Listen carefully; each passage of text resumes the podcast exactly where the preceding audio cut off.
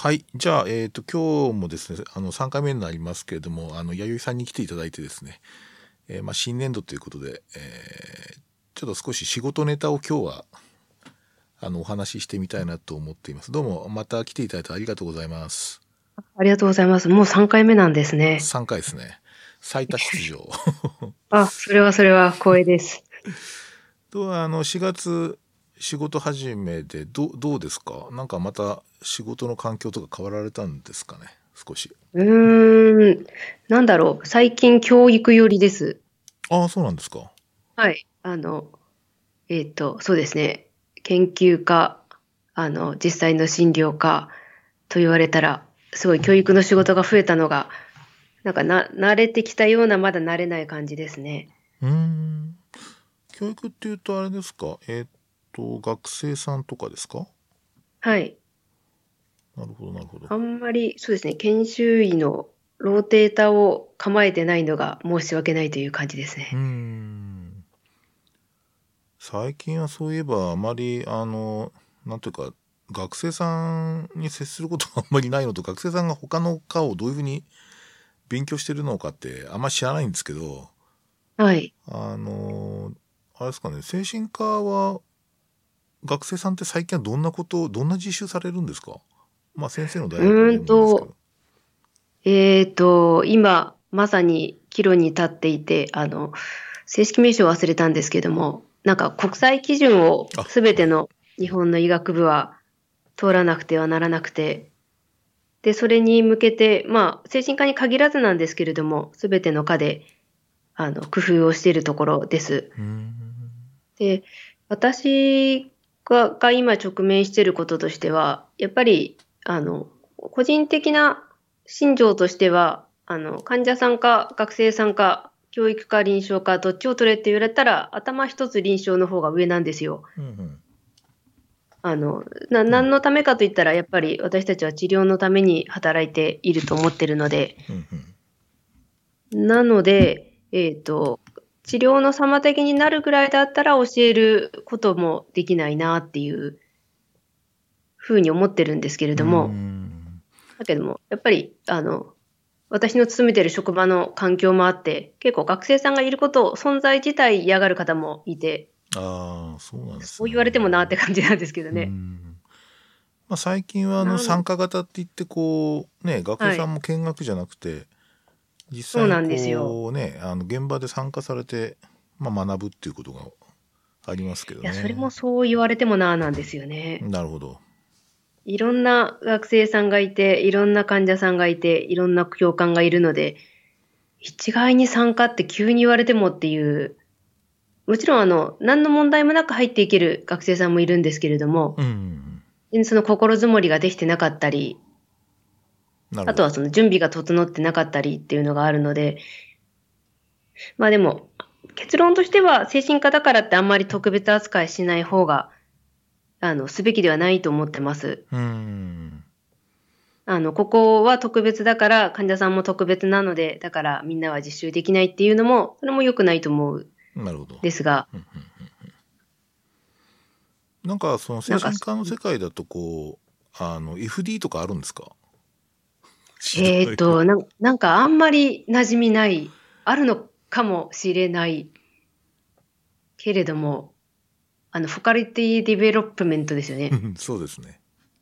あの、他の科の先生と一緒にやってる感じなのかな。いや、私が認識してないだけなのかなるも。ほど。うんうんうんうんなんかやっぱりこう共感というかその教える側にこう共通のこうなんていうかなあのこう身につけておくべきものと、はいあとまあ割と科にスペシフィックなこうなんかこう教育のスキルみたいなやつがあるような気がするんですけどあるはずなんですうんけれども、うーんと、だけど、よ世の中のそのノーマライゼーションとか、うんうん。あの、あと患者さんの回復、リカバリーっていう概念が叫ばれるように、あの、まあちょっとそちらの人権のを守るとか、うんうんうん。そちらの方が揺り戻っててすごく強いので、あなんであんまり特別感出してない感があります。ーあそうなんですねなるほどなるほどまあ、昔、それこそ、もう、はるか彼方の昔なんですけど、私は、あの、ええ。学生時代はあれですね、こう、確か当時は1週間の実習で、はい。えーっと、患者さんを一人受け持たせていただいて、ええええ。まあ、あの、卓球したりとかですね。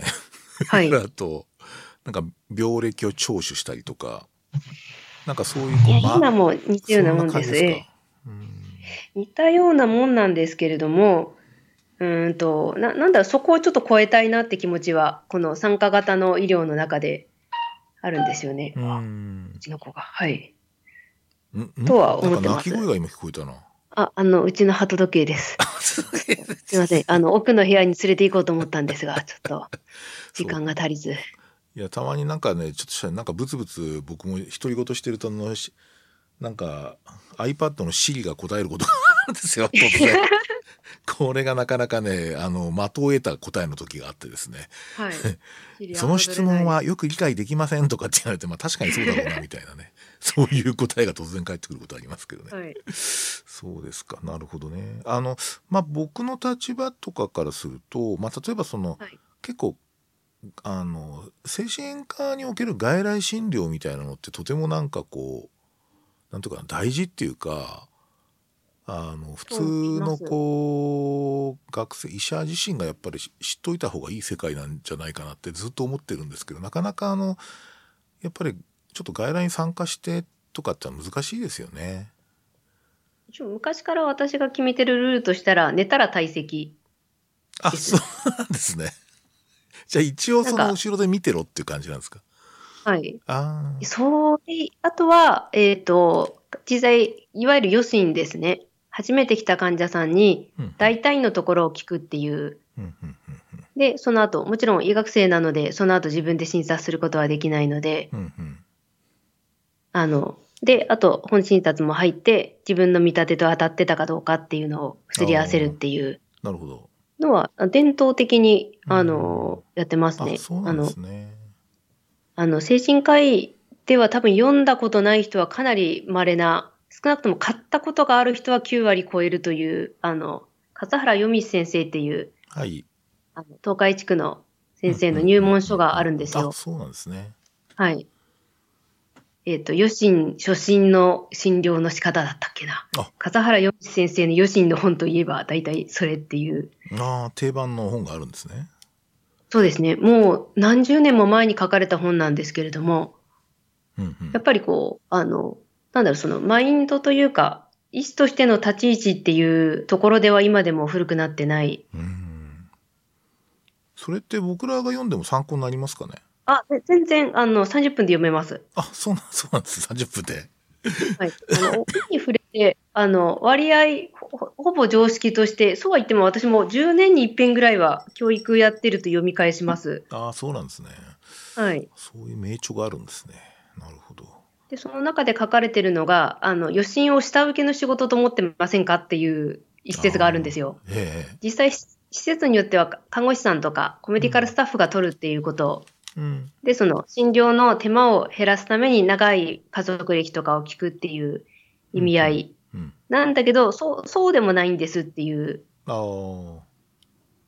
ところが最初に書かれていて、うん。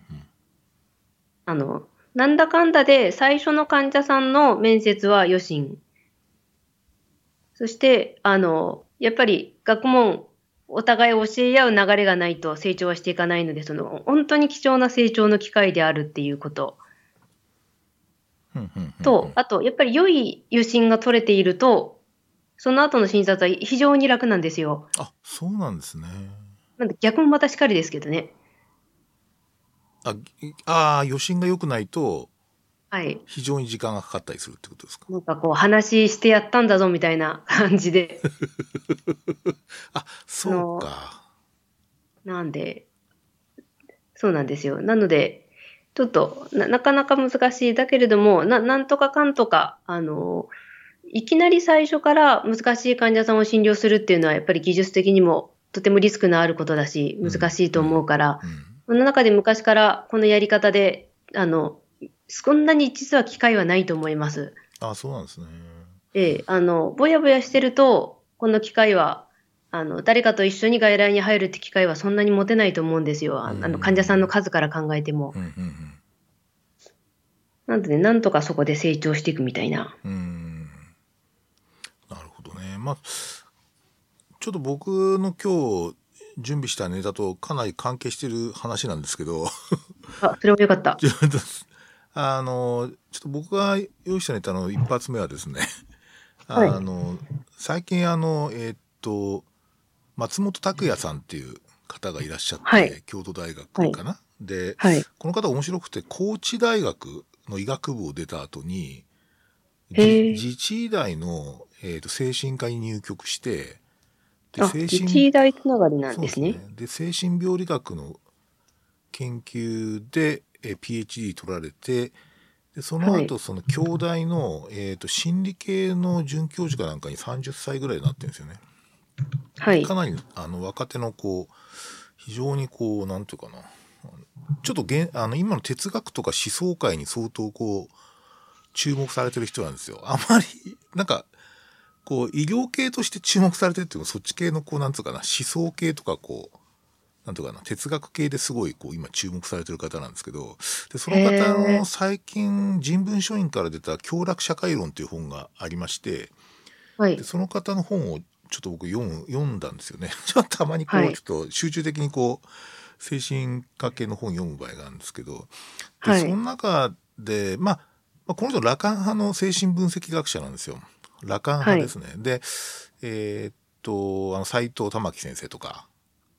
あの辺りの線だったかな？ちょっと詳しくわかんないんですけど、あので、そこに書いてあった、その、えっ、とね、DSM の歴史が非常に面白いっていうか興味深くてですね、はい。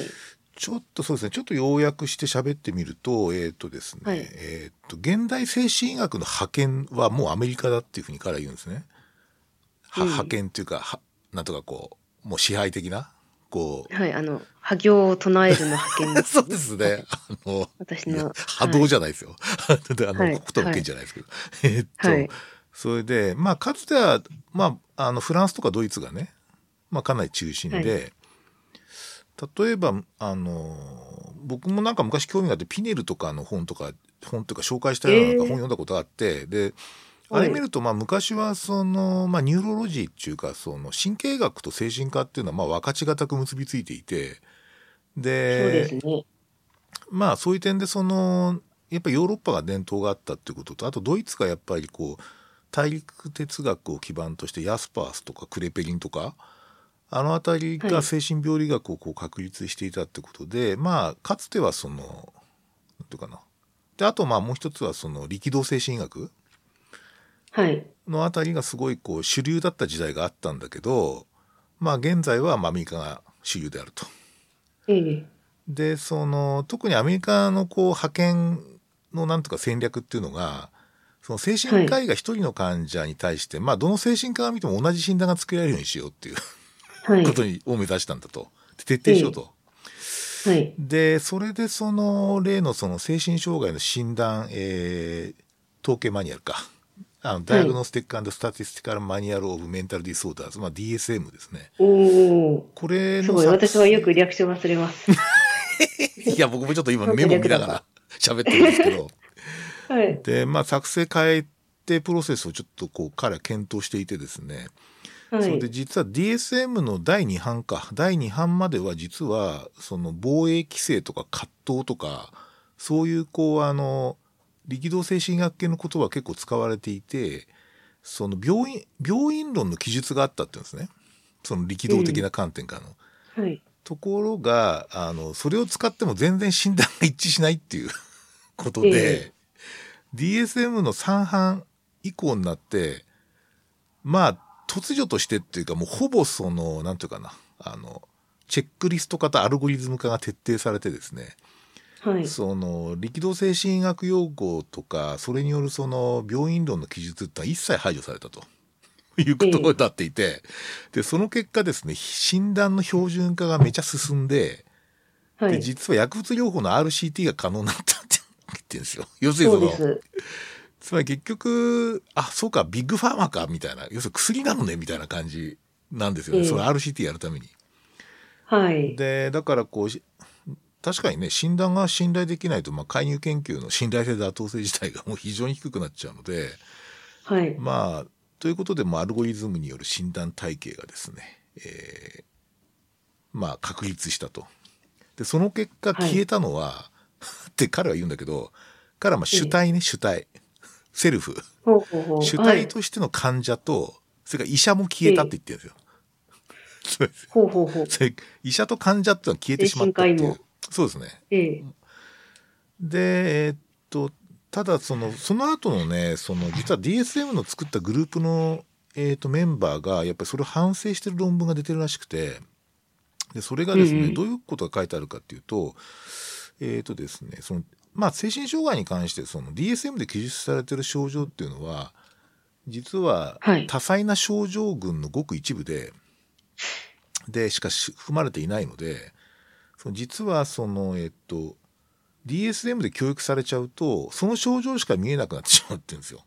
ええええ。で、実は僕、ここはすごく感銘を受けたんですけど、精神医療の質をはい。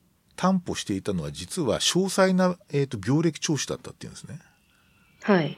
病歴聴取をものすごく、こう、なんとかな、症状のこう、なんとか、どれに当てはまるかじゃなくて、そのなんか詳細に記述することが実は質を担保していたっていうふうに、そのアメリカの先生は言っているようで、ええ。まあ、それが結局その軽視されてしまったんで精神医療自体がそのなんとか大敗したっていう書いてあるんですよ。はい。でその、まあ、DSM が実はい、まあ、D- 意図せざる DSM による意図せざる結末であったみたいな感じの論文がまあ向こうで出てるらしいんですね。うんうん。でおそらくそのうんと僕とかはまあその家庭医なので、えーっと大体どっちかというと DSM を勉強するわけですよ。いや、それは間違ってはいないと。ですよね。それでその例えばうつ病だとそのきなんだっけえの「ああいうデプレスト」っていうそのなんですか落ち込んでますかっていうのとあともう一つは興味関心の喪失ええで、。まあ、この2つが非常に重要だというふうに覚えるわけじゃないですか。はい。で逆に言うと他の症状とかバリエーションが特にそんなにこうなんか記述はあこれ当てはまるなみたいな感じでちょっとこうアルゴリズム的にチェックリスト的にこう考えちゃうんですけどはい。おそらく現場の精神医療に携わってる先生方ってあんまりそういう発想してないですよね。あ2項目当てはまったみたいな。多分してない。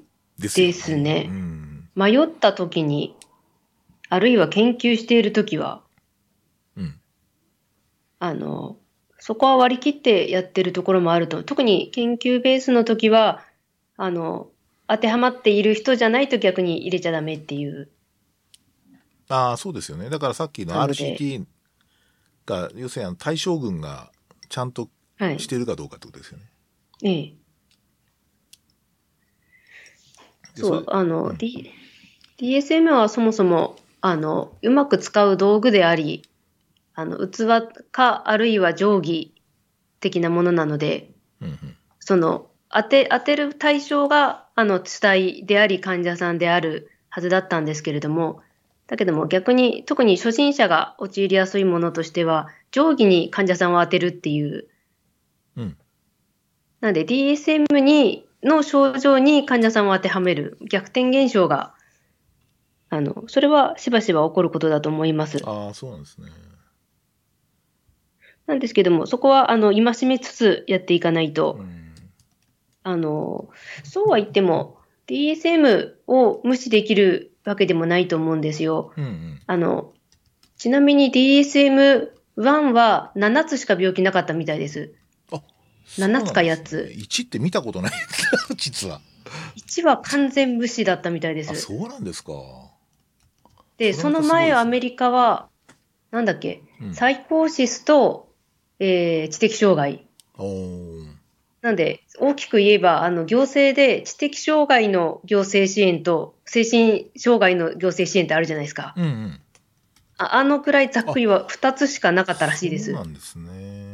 で、そのありさまだったので、まあ、我が国においても転教という言葉は、あの、最初に、えっ、と、大法律令だから、なんだろう、西暦に700年ぐらい。に登場するんですけれども、それは多分、そう状態と統合失調症と転換、だ強畜間代性発作を混ぜてる用語。なのです。ごいざっくりしてるんですね。で、それはスティグマの対象でもあった。のを、あの、あそこまでちゃんと系統立ててけ、ちゃんとやったのは、じゃあ他に誰かいるかって言ったら、いない。あの、利益相反の問題も言われてるし、あの、交通薬をたくさん出せるように、こういう基準にしたんじゃないかって議論は常にあったとしても、うん。だけれども、あの、なんで他が、追従というよりも、その、お互い、特にあの、WHO が定める ICD とはお互いパクリ合いながら、あの、バージョンアップしてきたという、あーあそうか。病気の分類はすごく精緻化してるってイメージですかね精緻化というよりも漏れがないように、あの、あー3から登場したのが、えー PTSD と、えーアスペルガー症候群。うんうんうんん ?4 かな？あの辺。ですけど、5でアスペルガーは消えたとか、なんかバージョンを重ねると、特に PTSD はあの、ベトナム戦争の時から認識されているというか、なるほどもともと前からあったと思うんですけどね。うんうんうんなんで初期の論文見たらほとんど軍人さんを対象にした研究ばっかりで、えーって感じでした。ああ面白いっていうかやっぱりまあアメリカですねそうすると要は、えーんなんで、ただし、今度の新しい ICD は、ちょっと全然違うっぽいです。うん、その話がねあのちょっとネタ帳っていうか、はい。えー、弥生さんが挙げてたなんかこうトピック的なところであったって言うんですけどはい。ちょっとなんかその辺教えてもらっていいですか、えー、ICD-10 の話。ICD-10、まあ歴史ですね。えっ、と、精神科の ICD ってクラシフィケーションだから疾患分類ですよね。そうですね。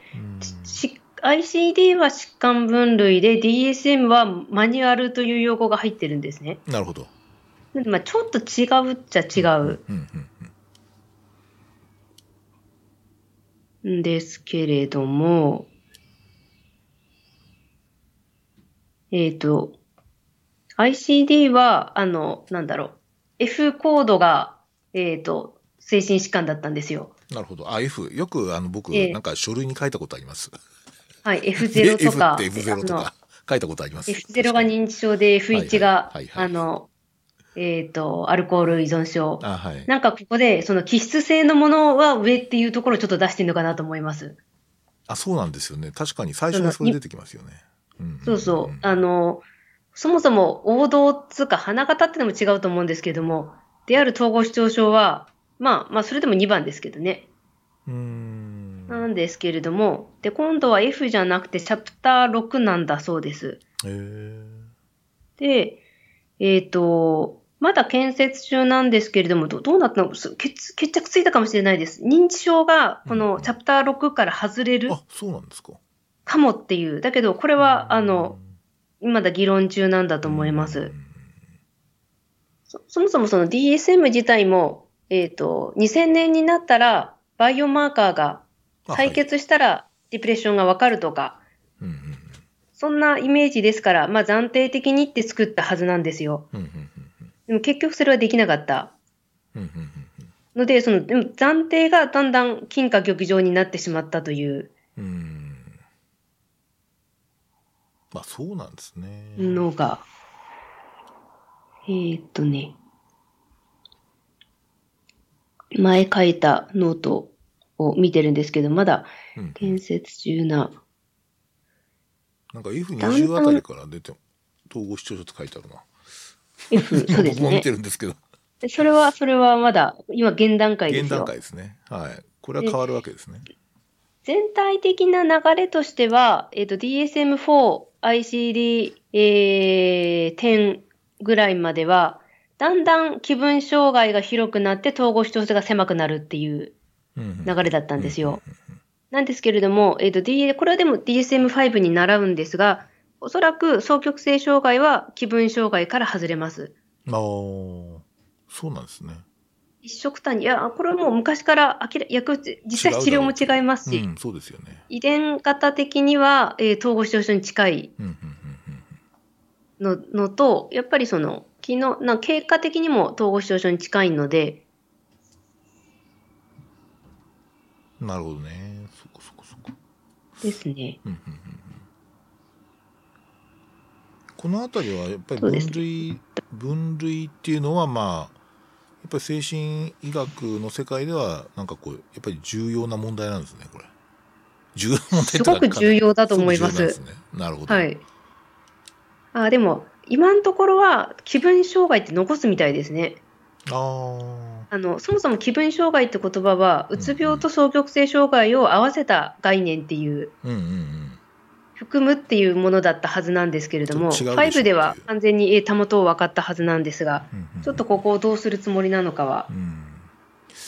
確かにあのそのまあさっきの強楽社会論にも書いてあったんだけどまあううつ病のカジュアル化っていうか、はい。そのなんかグラデーションがものすごくさっきのその DSM の関係で広がってしまってはい。そのなんていうかな昔でいうメランコリーみたいなやつとその、はい。い、わゆるその DSM で言われるうつっていうのかとも別物っていうか、まあ、同じなのかもしれないけど、こうあまりに違うんじゃないっていう話が出てましたね。そうですね。なんか実際、学生さんと話してでも、こう、いわゆるメランコリー神話型性格のうんうん典型的な、なんだろう、昔でいう内因性のうつ病の方ええっていうのが、いかにそれが珍しいかといううんのは、あの、来たら、もしもおお目にかかれたら、珍しいっていうのも変なはずなんですけども、うん精神科外来なのに。もっとカジュアルの人がいるってことですよね。ですけれども、やはり、あの、新型うつ病とかあったじゃないですか。はいはい。なんかでも、あれは、あの、そういう、実際は新、新概念が、あの、出現したわけじゃなくて、もっとよく、さっきの話と同じで、うんもっとよく患者さんを見れば、別のうつとは違う概念が見つかるかもしれないなるほどなるほど。うんうんので、なんかよく、あの、ゴミ箱診断とか出てこなかったです。私、今日までに読もうと思いつつ読めなかったんですがバスケット。ダイアグノーシスみたいな。なるほど。そうですね。そうそうそう新型うつは何とも言えない病気っていうふうに書いてありましたけどね。あ、なんかかそれとやっぱり、、ふなんか、こう、えー、と彼精神あ松本先生ってその精神分析なのでそのフロイドってあんまりそのうつとかシドフレニアってやってないんだそうですね。もともと神経症系が多くてでラカンとかがまあとそのその後のその軽症者みたいな人たちはあのシドフレニアと、あとまあ自閉症なんかにもかなり関心を持ってるんですよね。へまあ、なかなかえ面白いところなんですけどいかにも気質的疾患だから精神分析の対象ではないっていうふうには考えてないんですよね。確か昔の、今の私の専門である国家試験でもそういう問題ありましたね。え何ですかそれ？いや、統合失調症の患者さんに、あの、自分精神分析をするっていうのは間違いなんですよ。ああははははそうかなって感じでは、今となってはね。ねそうですね。うんだけど、うん、まあ、患者さんによりきりだと思います。そうですね。いやなんか見てるとそうですね。あのまあちょっと精神分析ってまたちょっとかなりマニアックな話題なんであれなんですけど、はいそれでですねあすいませんそれでまあその先ほどの話で言うとこのうつというのに非常に私先ほどその DSM の関係で関心を持った持っていたんですね。はい。それで、えーっとちょっとネタ帳にも書いたんですけどその後たまたま僕ネットで見かけた本でなんかはいタイトルにめちゃこう惹かれたやつがあってですねそれが、はいえーっとえーっとですねえーっとえー、与那覇与那覇淳さんという方が書いたですね「知性は死なない」っていう本なんですよ。でこれ平成の鬱を超えてっていうまあ、本ででこれは、えっと文芸春秋社から最近出た本なんですよね。で与那覇淳さんって実はその例えばあの、まあ、昔その日本のジレンマみたいな番組知りません？日本のジレンマみたいな、えっと。そういう若手のこうしすなんかこう知識人が集まって長時間対話するみたいな、NHK の教育テレビかな、なんかはい。ETV はいでやってたやとかに出てたりして、結構若手の論客として有名だったんですよ歴史学の。はい結。構その状況に対する発言とかもしていたんですけどええ最近そういえば見ないなとかって思っていたら実はその双極性障害を発症してですね結局大学を休職それから最近最近かな去年かな退職されてるんですよね。うんでその彼がそのその闘病っていうか発症したところからそのえーっと闘病に至るまでの経経過っていうかな？その経過とであ回復過程でいろいろこう勉強する、まあ、特にやっぱりこう言論人なので 精神病理学とか、まあ、木村敏さんとかの本とかですね。いろいろ読みながらこう自分のこう病気についていろいろ考察していくんですよ。でそのこと、はい。それとそのえっ、と今のその日本の平成っていう時代がどういう時代だったかってことをこうね、はい。えーそういうかこう病気と回復の過程の中でこう考察していくのがものすごい面白いんですけど、まあ、へでー僕がその特に、えっと関心を持ったのはですねその、彼自身もこううつまあ、うつっていうのはどういう状態なのかってことについて記述している時に彼自身が最もその衝撃っていうかどういうことだっていうふうに自分でも戸惑ったのは、はい。まああのえっとね、能力低下って言ってたですねつまりですね普段できてることが突然こう、時間がかかるようになったりとか、まあ、できなくなっちゃうと。つまりそのええ自分が自分を規定してこう自分を規定してるって実はこれができるっていうことで規定してる部分が多いって彼は言うんですね。例えばはい文章が書けるとか本が読めるとか、はいあ。となんか作業ができるとかってそれが全体にもうできなくなっちゃうっていうことがものすごい本質で、はい。そのそれが一番困るんだっていうかその一番辛いっていうふうに言っていてですねはい。であのあとワーキングメモリーが減ってくるので物が覚えられなくなっちゃったりとか忘れちゃったりするし。その人のなんか問いかけに答えること自体が能力なんだけどそれができないと 一体何を言ってんだかよく分かんなくなってしまうみたいな、ええ。へそういうことを言えっ。ていて、ええで。それは僕ねやっぱりそのさっきのその DSM の2つの 大基準つまりその、はいああいうデプレストっていうのとあええとこの興味関心の低下っていうのと全然違うなってなんかそこから全然僕はあの、ね想像できなかったんですよね。それでねすもうちょっとこの本について語りたいこといろいろなんですけど例えばですね、は彼がそのうつに関する10の誤解っていうふうに挙げてるものがありましてはい。でね例えばね「うつは心の風である」っていう言説がはい。世の中なんだけど、これは困ると そういうものじゃないっていうその はい。え風邪じゃないよって薬で治んないよみたいなそういうそのええことを結構言っているんですよね。はい。であとですねうつ病は意欲がなくなる病気であるっていうそのレッテルも困ると。いや意欲意欲じゃなくてできなくなっちゃうってことなんだけどなんかこう意欲がなくなっちゃうっていうのはすごいそういうふうに言われるのは辛いとかね。あとそのリラックスしなさいとか なんかそういうこともあんまりもん、関係ないって言っていてであと過労やストレスが原因ってそういうわけでもないと。はい。あとそのえっ、とカウンセリングが重いうつに効くとかですねうつ病は認知療法で治るとかっていうのもどうも自分的にはよくわからないっていうふうに言っていたんですよ。なんつうかこう特にあのこういう例えばうつは心の風邪とかそのえーっと意欲低下とかあととにかくリラックスするとかええ。ストレスを減らせば良くなるとかっていうのは結構ほら一般的にルフしてるじゃないですかそういうの。はい。職場とかでこううつでおえ。え休みする時とかに、はい。だからねなんかねそういうのがこうね彼の記述聞いてると全部ひっくり返る感じなんですよね。なんかあそうじゃねえんだみたいな、ではい。おそらくそのばあの双極性障害の本本なんとかなかなり重いうつなのでおそらはくその職場で出会うようなうつの方とちょっと違うのかもしれないんですけどなんかそういううん。彼彼がそういうふうに言明言明というかその記述しているところに関してはその専門家的にはどうですか？そういうの。いや、おおおむね同意。ああそうですか。えっ、と、まず、双極性障害は、あの、うつの時間の方が長いんですよ。はい、実際、あの、そうとうつを繰り返すって言われてるんですけれども、うんうんうん、実際、そうの時間よりも、それこそ DSM の中でもそうとうつのどのくらいの期間、そう状態だったら、えー双極性障害と診断するかっていうことに関しては、えっ、と、そうの方が短いんです。だから患者さんはそのうつの時間の方が長くて、であのなかなか治らないうつ病を見たら、それは診断がうつ病なのではなくて、双極性障害なのかもしれないっていうのが、ちょっと私たちの中で流行りであります。あそうなんですねなるほど双極うつというやややこしいというか、あの概念もありますね。で、患者さんはさ、おそらくほとんどの方は最初から自分は作曲性障害とは思ってない。うんうんそう、軽装、まああるいはそう、軽装の時が普通で、うつの時が病的なのであるっていう。で、あの、普通の時はちょっと調子の悪い時っていう。うん。なので、あの、なので、その割割とだから、プライマリーケア医の方々の前にも、うつ病の患者さんとして現れることはしばしば。あるんですね。なるほど。あと、昔から、その著者の方のように、あの能力的に高い方はいる、うんうんうんうん医師でも多いと思いますよ。うん。なるほど。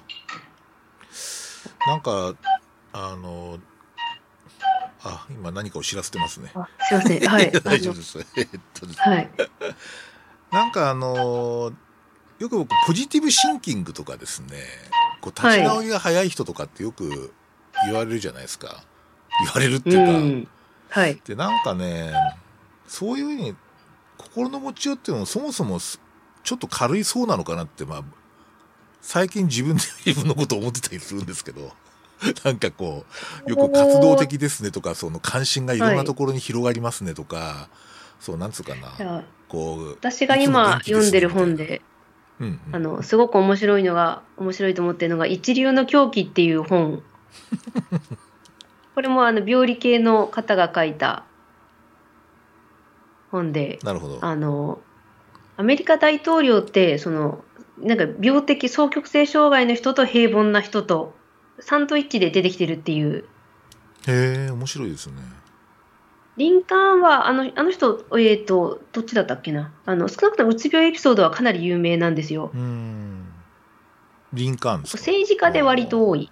あ、そうなんですね。一番有名どころはチャーチルですね。あの人、あの、戦争の時とかは頑張れるんですけれども、全く休止期間っていうのもあったみたいです。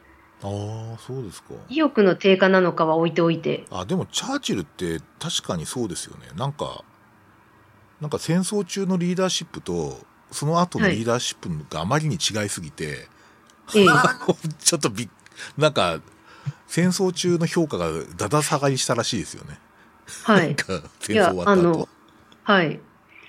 で、あの、ナシアガミー先生って多分先生方にも有名な方の本なんです。それを兄弟の病理の先生が訳してて、うん。なるほど。で、ガミー先生の最初の序文がすごい、あの、えっと、ちょいと DSM の批判です。なんか病悪い、あの、健常者素晴らしいみたいに皆さん思ってないですかっていう。それってちょっと世の中が面白くない見方になると思いますよっていう。なるほど。なんか弱いところとか自分が病気だって双極性障害だと思ってる当事者の方にはあの健康あのちょっとなんだろう病気でダメな人ってもし思ってるんだったらちょっと他にも見方があるかもしれないということを私はあえてすごく誤解する人はいると思うけど言いたいみたいな。うんなるほなんかちょっと引きつつでも全面に主張するみたいな、ん。あのあのいろいろんなあの偉人の方が出てきていてあの南北戦争で逆転勝利した将校って方が最初に出てくるんですけどもそういうののエピソードはすごい分かりやすいえぜひぜひあの割と読みやすいえ本だと思います、に日本語ですか？いや日本語もあり 日本語ですますはいあ嬉しいですね。なるほど。ぜひ。なのであのそんな感じであの内政は出てきてるんですけれどもだけどなんかでも期待が希望が持てるなと思うのは、そういう当事者力というかもうあんまり言わないですね。うん。そのいわゆる精神障害の当事者っていうイメージ患者さんのイメージっていうのがあのここ数年劇的に変わってきてると思うんですよ。はい。かわかわいそうな支援を昔はずっと昔は差別の対象だったと思うしですね。うんで、国際金は気の毒な、あの、支援の受ける人っていう、ん助けてあげなくちゃいけない人たちっていうのが、最近はその、非常にその内省する。で、あの、私たちが、あの、お話しできない患者さんのために作ってあげた DSM っていうのが、あの、彼らの動きによって変わってくるっていう、流れは希望が持てるような、そうでもないような、なるほどね。あの、欧米の当事者の人と、やっぱり我が国の当事者の人って、やっぱり発言の仕方が若干うん。とヨーロッパの人の方がなんか洗練されてる気はああ、面白いですね。します。あの、アメリカはちょっとなんだろう、あの、なんだどっちが悪いっていう風になっても良くないと思うし、うん。なんかその、すすぐアメリカってあの、ファーマのいろいろ問題があったから薬が悪いってなるのもどうなのかなっていう。あなんで、そそんな極端にあの考えるんじゃなくて、なんか、あとさっきの先生の心の風っていう言い方も私も使いますけど、あの確かにそんな簡単なもんじゃないだろうなってうん。いうう、んなんか心を病むこと、あの、うつっていう症状は、あの、肺炎になって咳が出るとかっていうのは明らかに格が違うと思うんですよ。まあそうですよね。なんかもっとその人の人生観とかいろんな思いっていうのが、あの、とても一言では、その、なんかストレスがあって発症するとか、うんウイルスに暴露されて発症するっていうほど簡単なものではうん。なくて、もっと、何ですかね。あの、将棋と、あの、く崩し将棋、回り将棋ぐらいの違いはあると思うんですよね。まああれ懐かしいね。なんかまああれ将棋それを、なんか、あの、全然、あの、それめちゃ懐かしいね。な、なんか、もっとその、だけどもみんなそこについていけないと思うし、あの、やっぱりみんなで、あの、共同の意見を持つこと、世界で持つことは大事だからっていうので、DSM の流れになってきているんですけれども、どねだけどやっぱりそこで心を病むことっていうのが、あの、非常にこう、なんだろう、心の病自体が非常なものになってしまった。うんで、それ、そして私たち精神科医の地位も、実は DSM ができる前にもう地に落ちてるんですよ。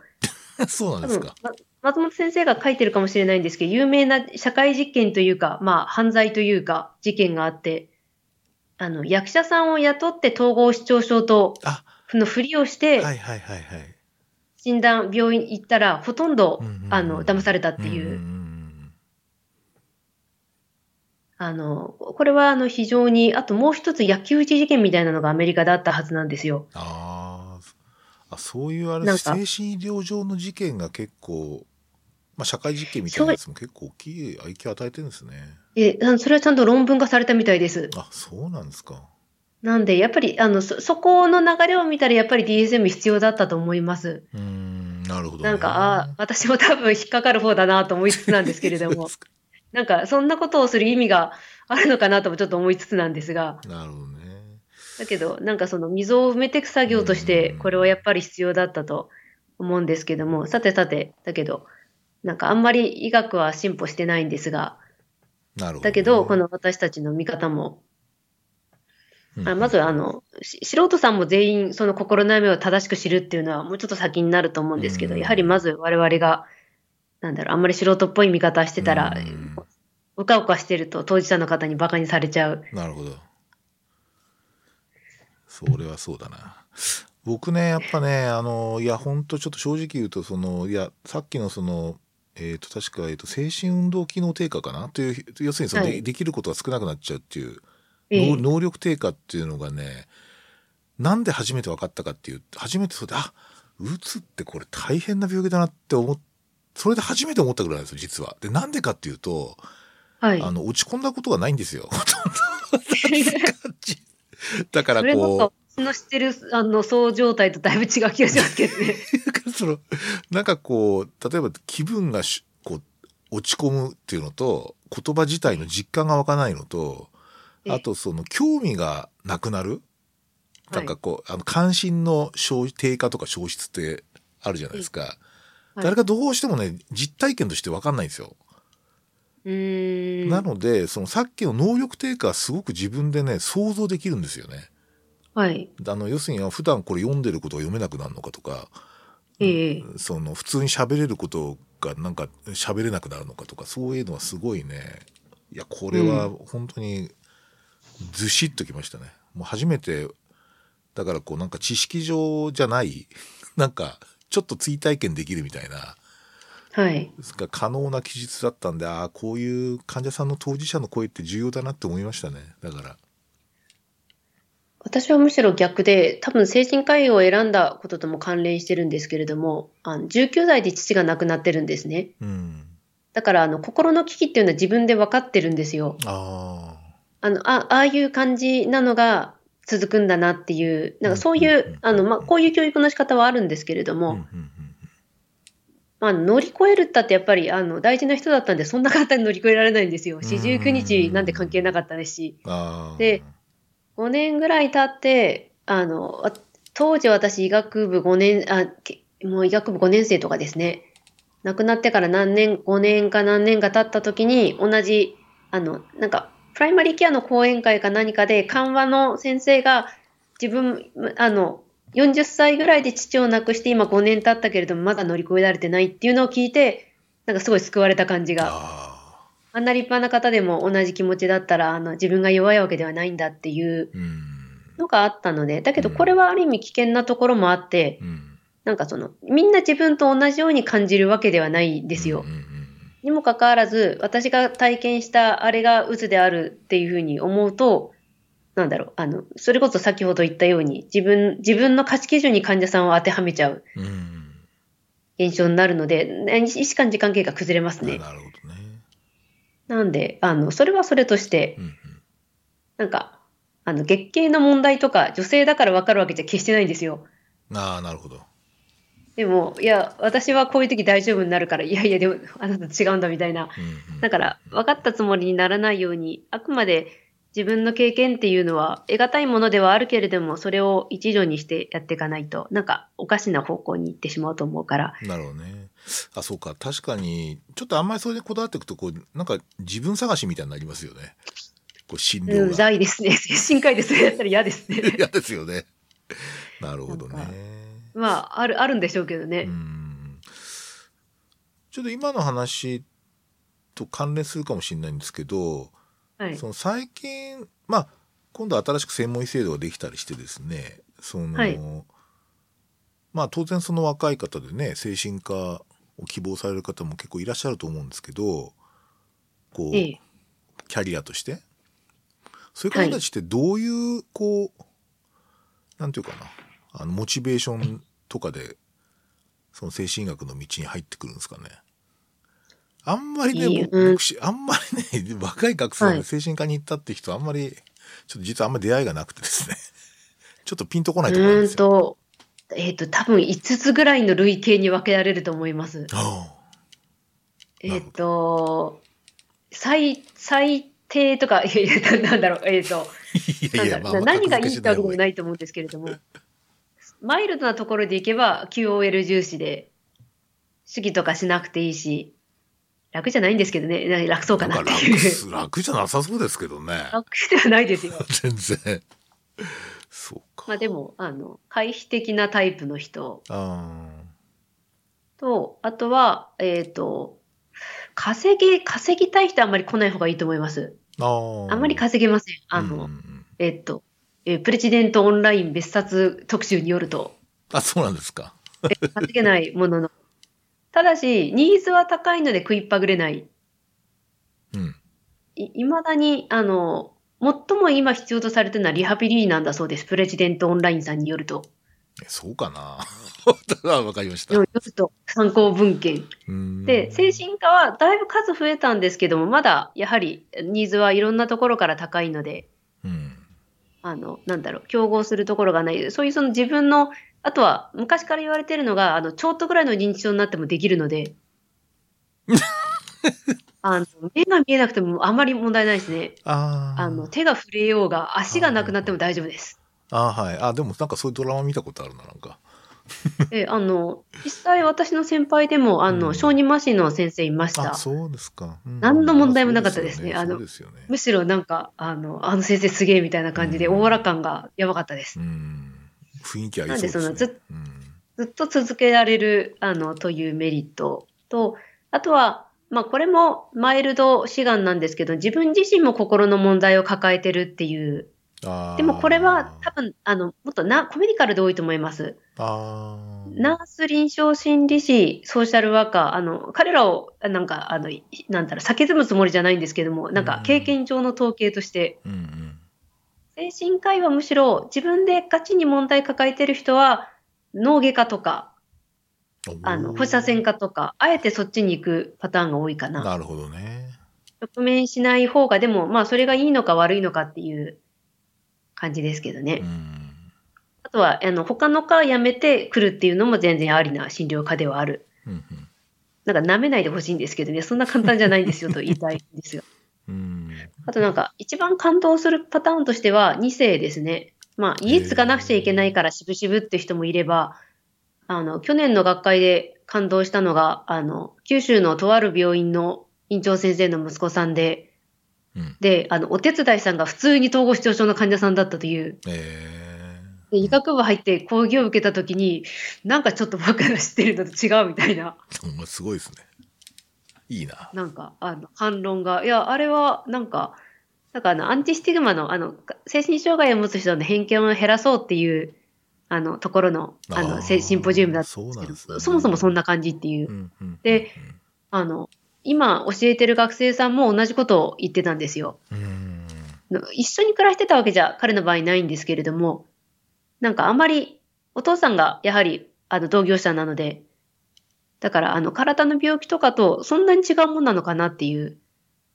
なんか精神科だけ特別みたいな見方をする学生さんは残念ながらいるけれども、自分は苦手とか、だけどなんかそうなのかなって思いつつ、うん。って言われたときに、やっぱりその、あの、実際これ研究があるんですよ。あの、何が一番スティグマを減らすかっていうので、いろいろあるんですけれども、やっぱり若い時に患者さんと接してるっていう、うんうん。で、おそらくは回復した人ですね。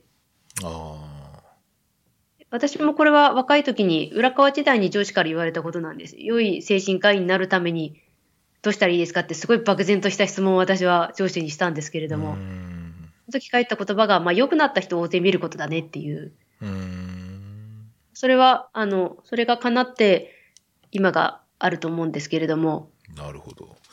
いや、いい話ですね。なるほどね。ですね。だから、まあ、いろいろ動機は様々なんですけれども、まあ、私個人としては、あの、患者さんに危害を加えなければどんなやつでもいいという、あの、たとえ金のことしか考えていなかったとしても、なるほど。あ、だけど、患者さんとの恋愛はご法度です。ああ。ダメ絶対。ダメですよね。うん。直感的にダメだと思いますね。うんあの、すべての精神科の診療科においては、うんあの、いいろんな理由でダメです。まあ、そのそそれ、そこを踏み踏み外さなければ、あとはちゃんと治療的にその人なりの役に立つ、あの、ことがうん。できるなら、あの、それが医者自身の回復の道であったとしても、特に責める気はしないなるほどね。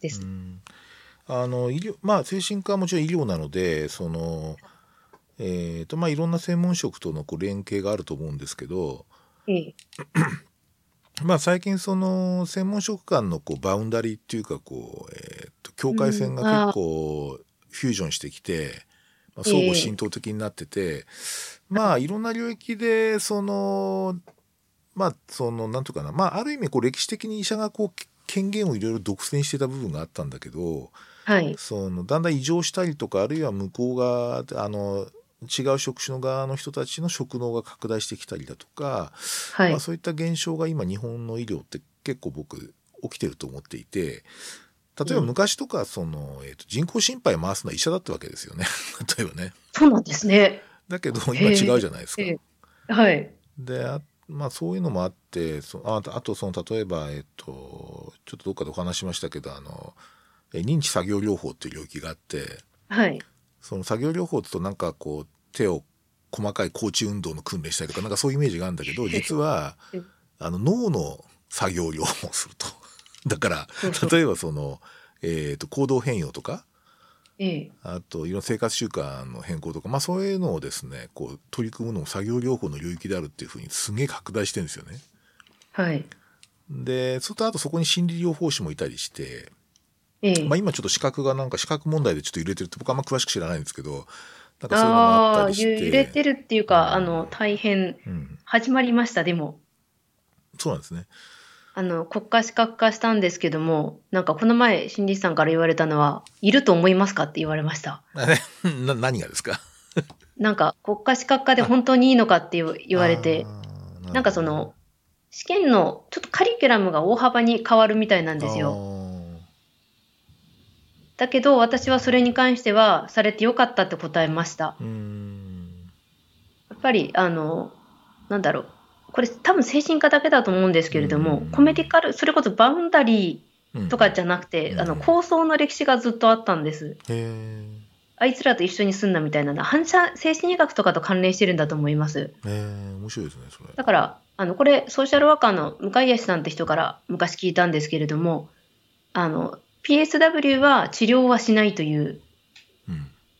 どっちだみたいな感じなんですけど、う んなんか、あの、い医師の指示のもとに動くというところに甘んじたけれども、我々のするのは支援である、治療はしないとかって何何度かあるんだそうです。えー、いや、まあ、だからあの他でもそうですね。うんうんだから認知行動療法するっていうのは、古い人は嫌だっていう、そういう治療的なことしたくないっていう、うん。なんか政治的なのがあって、で逆にでも臨床心理士はその時の医師のもとではなくて自分たち独自の支援っていうのをずっと守ってきた職種なんだろうなと思います。うんなんか支援っていうのと治療っていうのは違うっていうイメージなんですか？精神よくわかんないです。私自身は、私自身はどっちも同じじゃないやっいうか。って。ただ、なんだろう、医師のこの既得権益を死守するんだったら、薬物療法のみが治療って言えば、医師しか治療はできないっていうう、んそういう論理も成り立つのかなと。うんでもそんなこと言って看護師さんから嫌われたら私の仕事は成り立たないわけですし、そうですね。そう言わずっていう感じ。僕なんかもちょっと話ずれちゃうんだけど、まあ、あの、プライマプライマリケアなんかもそうなんだけど、もうね、あの、はいあんまりこう、医者のし独自の仕事って何かなっても考えない方がいいと思ってるんですよ。はい。もうなんかいいんじゃねえ全部フュージョンしてみたいな。え まあ、あの、おそらく法的なところ、最後の砦は法的なものだけなんですよね。技術的にはおそらく、まあね、うんあ、だけどあの、私の妄想なんですけれども、あの、精神保健指定医の、あの、措置入院の法律が変わるって説があったんですよ。で、今回の法改正で変わるはずだったんですね。うんうん。なんですけど、多分森友学園問題で伸びちゃいました。そっちですか？あ そっち多の分それ、なんか、毎回実はあの、そういうネタで伸びてんですよ、精神医療。面白いですね。政治ネタで当時。ええ、昔から後回しにされて、なんで、そういう点で森友学園問題のあの配送機決着をいつも願ってるんですけど、なんか、そその時私が考えたのは、あの、今のところ措置入院って、自傷疑いの恐れある患者さんは、精神保健指定医2名の診察じゃないですか。うんうん。だけど、あの、なんですよ。なんですけど、うんあの、精神保健指定医の資格にをめぐる問題が去年あたりあったので、うん。そこをどうしようかって話になったんですね。なんで、私はできればなんかそこで多職種の協議とかっていうのはダメなのかなっていうふうに思ってました。うん、なるほど。なんか医師を批判するんだったら、あの、うんそこは異常していいのかなと、その、うんそもそも私たち法律家になるわけじゃなくて、治療するためにほとんどの精神科医はなってるわけだし、そうですね。で、ぜまあ、あの、たしなみとして私は勉強してもいいと思ってるんですけども、そのうん司法精神医学に全員の精神科医が精通するっていうのは、あの、なんだろう、他にやできそうな人がいなかったから我々になったっていう歴史があるわけで、なるほど、なるほど。今その専門医っていう制度もできたわけだし、うんうん。だからなんかそこでいろんなあの裁判員裁判みたいなイメージで、でもなんか、患者さんが多く発生するから無理なのかなとうん。そんな今まである意味かなり人権を踏み替えるのが簡略化された制度だったっていうのは、まあ私、その措置に、措置診察の仕事もやるんですけどね、指定ですから。だけど、なんか歴史を振り返ってみたら、ここって、なんかもうちょっとちゃんとしたやことをやってるヨーロッパとか、うん国はあるのかなと思ったりはします。うんちょっと視察に行きたいとこなんですが、なるほどね。私の代わりに誰も外来をやってくれないので行けないんですが。いや、ぜひちょっとそういうのは海外事情も知りたいですね。うん。なるほどね。そっか。ちなみにあれですか、えっと、なんか、最近、まあ、先生的でもいいですし、まあ、なんとか身の回りでもいいし、まあ、業界でもいいんですけど、なんかはいホットトピックスみたいなのあるんですか、やっぱりバイオマーカーですか、えーいや、考えたんですけれども、あえっ、と、いろいろ、わた、私ら的にはみたいな感じええそれでもいいですよ。だったら、まあ私、本当に個人的なことだったら、去年の京林大学の医師国家試験合格率がやたら高かったんですよ。なんで、6年生今年担当の私はむちゃくちゃプレッシャーです。あ、そうですか。そっちね。なんか、うん、大丈夫だよ、国家試験、あの、6月ぐらいから勉強すればいいからとかっていうやつは口止めします。余計なことを言うなと。自分のくらいで勉強しなさいと。それ、それホットトピック。ええもう毎毎回そればっかりですね。なんか、大丈夫、大丈夫、安心していいからねっていうのは、いや、不安神経症になるぐらい勉強しなさいと。甘い、甘いと思うなよと。あの、そこそこの統計の話に今はついていけるので、なるほど。一昨年と違って、ああ、なるほど、そういうことだ。その信頼区間から考えたら、ここからは気をつけなくちゃいけないんだなとかっていうの、容赦なく、うんあの、であと、講義をなるべく面白く、うん。あと、そうですね。でも、そそれは多分、あの、ほとんどの医師はあまりうちの周りでは関係なくなんですけども、あとは、えっ、と、割とみんなが影響を受けたのは、あの、コチャ先生って聖マリアンナ大学の先生がこの前来てくださって、はい。話したと、話してもらったのが、その DS、統合失調症の話だったんですよ。はい。なんか最近はみんな児童精神医学とか産業メンタルヘルスに関心持ってるけれども、昔は精神科医の関心って言ったら統合失調症以外選択肢なかったという。そうそうそうだね。あの、実は統合失調症は、えっ、と、症候群なんですね、コチャ先生曰く。うんうん。なんか、あの、これ受け売りなんですけれども、うんうん。あの、なんかアメリカで同性愛に関する男性に多い病気で若いのになんか変な感染症に、お年寄りでもならないような感染症になって、亡くなってし、ほっとくと亡くなってしまうっていう奇病。あの、これを、あイズと言うじゃないですか。そうですね。だけど、あの、これはウイルルス、ええ、ウイルスが見つかったから HIV になったんですよ。まあそうですね。で、DSM ができたのもちょうどその時代。うんうんで、HIV になるはずだったんですけど、まだスキゾフレニアのままなんですね。うん。なんで、あの、なんですけれども、あの、だから、まだその、原因不明の奇病の段階から何年も何何百年も抜け出てないにもかかわらず、ちゃんと病気があると思って、患者さんのケアをしているという、ここの、なんだろう、うんふたき、ふたき、ふたきささ、うん。ふた、ふたしかささ。うん。で、なんか、あの、理解するっていうドイツ語は、相手の側に立つっていう言葉なんだそうです。うん。で、その二口側にもかかわらず、ひたすら話を聞くという、相手の立場に立って考えるということで、何とかしてくるという、うん。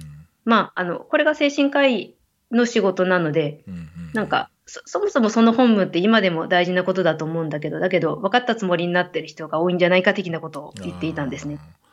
なんかこれを、あの、全国暗ギャで、ええあの、言ってるっていうので来てくれたんです。うん。で、その話最初一回目聞い一回目聞いて、難しくて。うん。僕なんか、はいめちゃくちゃこう、なんていうかですね、あの、えーっと、不思議なのは、あれ？はい。通じてるかな？えっとですね、あの、例えば最近っていう最近でもないんだけど、まあ、かなりレアな病気でも相当その身体疾患でこう、えーっと、病院が見つかるじゃないですか。まあ、最近あの、なんとか相当なこう、あの、解像力が上がってるわけですよね。その解像度が。要するにあの、はい生物学的な分析の解像度がめっちゃ上がっていて、はい。まあ相当いろんなこと分かってきてんだけど、シゾフレニアだけは、まだ全然分かってないでしょ。つまりその、はい。別にマーカーも分かんないし、自己免疫性疾患でもないし、まだその説があるんですよね。説ですよね。でも昔からありますよね、それ説。いろんなあ。ります。あの炎症冬生まれに。説も占いとしてはこの星座に多いとか、うんうんうんうん。ロマンもあり。そうですね。はい。これだけあの、長い歴史を持っていて、しかも研究してる人も、おそらく研究者も屍の山っていうか、なんかいろんな説唱えて 調べたけど、はいやっぱりダメだったみたいな。そういう疾患って他ないんじゃないかと思うんですよね、僕。そこを面白いって思ってほしいっていうのが、小田先生の考えらしいです。なるほど。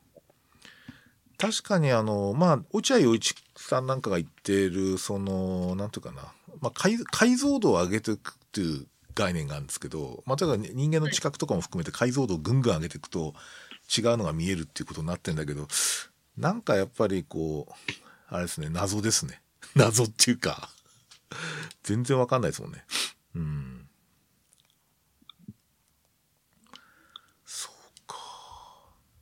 そのあたりはあれですね。えー、っと、あれ？消えちゃったかな？いや、大丈夫です、ね、聞こえてますか？大丈夫ですか？大丈夫ですね。はい。したらですね、結構なんか今日はダラダラ喋った。1時間超えたんですけど、えーとですね、えーと、あといくつかネタ的には、うーんと、そうですね、一つだけ、ちょっとそれでさっきのその、ちょっと鬱の話に戻るんですけど、えーとですね、えーここに僕ちょっとリンクであげたの、 Beyond、Beyond Depression っていう病気、あの、はい本があるんですよ。でちょっとリンク貼ってあるんですけど、で、えっ、と、これ実はその、まあ、英国に、えっ、と、GP の研究者で、ちょっとこうなんか、SN 上もやり取りしたりとか、メールやり取りしてる若い研究者いるんだけど、彼のまあ師匠なんですよね、この人。で、クリス・ドーヴィック、ドーリックか。っていう人で、まあ実は本職は GP で、それで、えっと、今リバプール大学の、えっと、GP 部門の教授をやってるんですけど、彼は、その、えっと、ご自身がうつ病になったんですね。それでその結局先ほどの話と非常に似てるんだけれども彼がそのうつ病経験をその通過することによって、えーまあ、うつ自体のそのいろんなこうえーっと治療とかそのなんつうかな普通に医学的な研究もしてるんだけど彼が発見したのはえーっと要するにあのい精神疾患っていうのはまあ自己の病だっていう まあこれそれこそあの木村敏さんとかに近いんだけどセルフの。セルフ、セルフです。セルフとか主体っていう意味合いの。で、それの病気なんであって、その、なんつうかな。その、えーっと、主体に関わらないと治療になんないよっていうか、逆に言うとそこ理解しないと理解できないっていうようなことを言ってるんですよ。で、これはおそらくその、えーっと、さっきのそのアルゴリズム的な医療の批判でもあるとかもしれないんだけど、で、彼が面白いのは、その、えーっと、そこからですね、あの、自分のこう GP としての診療の中に、その経験をビルトインしていくんですよ。それどういうことかっていうと、えーっと、おそらくその診療におけるかあの患者の主体っていうのは何かっていう構成要因を分析していくんですよ。で、それは例えばですね、守備一貫感覚とかですね、えーっと、あと欲望とかね、あの、記憶とか、まあちょっと、あの、まだ翻訳が出てないんで、ちょっと完璧にはこう要約しきれないんですけど、そういうその、えーっと、えーっと、主体の構成要因に対してアプローチしていくっていうプライマリーケアをこういう構想してるんですよ。で、これは、えーっと、例えば、うんと、イギリスだと本当に NHS の管理が徹底しているので、例えばその疾患の診断基準に基づいて診断されたら、ナイスが作ってるガイドライン通りやれみたいな、そういうその、彼ら bureaucratic medicine って言って、その官僚医学って言ってるんだけど、はい。そういう、そうじゃない、あの、本来の、なんかその、 general practice とか家庭医療は、えー本来主体にアプローチしてたはずだっていう。で、その主体へのアプローチを、コアにした clinical method を開発しようとしてるんですよ。ちょっと説明は難しいんだけど。で、すごいシンプルに言うと、あのね、機械機械の比喩と臓器の比喩を使わないっていう。つまりその、例えば今起きてることを臓器で説明したり、例えばその、うつ病だったらその、い、や、脳のセロトニンが減ってますね、今とか、そういうその説明ではなく、それはいいアイディアだと思います。そう。なるほど。で、あとはその意外に、こう、機械のせ、機械に例えて説明するっていうんだよね。例えばその、うん。うん、あの、えっ、と、すい膵臓という、こう、インシュリン産生機械があってみたいな。はい。そういうのでこう説明しようとするっていう。で、ここれが実は意外、意外にその主体を排除していく診療の構成要素になっていくっていうんですね。で、その、えっ、と、それでですね、ちょっとまだ僕、なるほどと思って、あの、この間一日ですね、そういう診療したんですよ、俺。一切その臓器の比喩を使わないっていう。とにかくそのはい主体、あと機械的な比喩を使って説明しない。だ難しいですね。難しいですよ。だから、あの、DM の患者さん入ってきたら、今日はヘモグロビン足8.1だからちょっと高めだね、みたいな。ちょっとご飯食べ過ぎた、みたいな、そういう話ではないっていうことなんですよ。はい。つまりその、血糖が上がってる状態としての生物機械としての患者ではなくてっていう。あーそうするとね、何を喋るかっていうと、ね、難しくて、欲,、は欲望にアプローチしたりとか、記憶にアプローチっていうことが書いたんだけど、でも僕とかが考えるそういう比喩使うとしたらどういうこと聞くかなって言ったら、いつも何時頃起きてんのとかね、そういう話になるんですよ。その、なんつうか。だから結構ね、それやってると結構意外にこうあのね、ルーチンワークとか見えてきたりしてですね、本人の。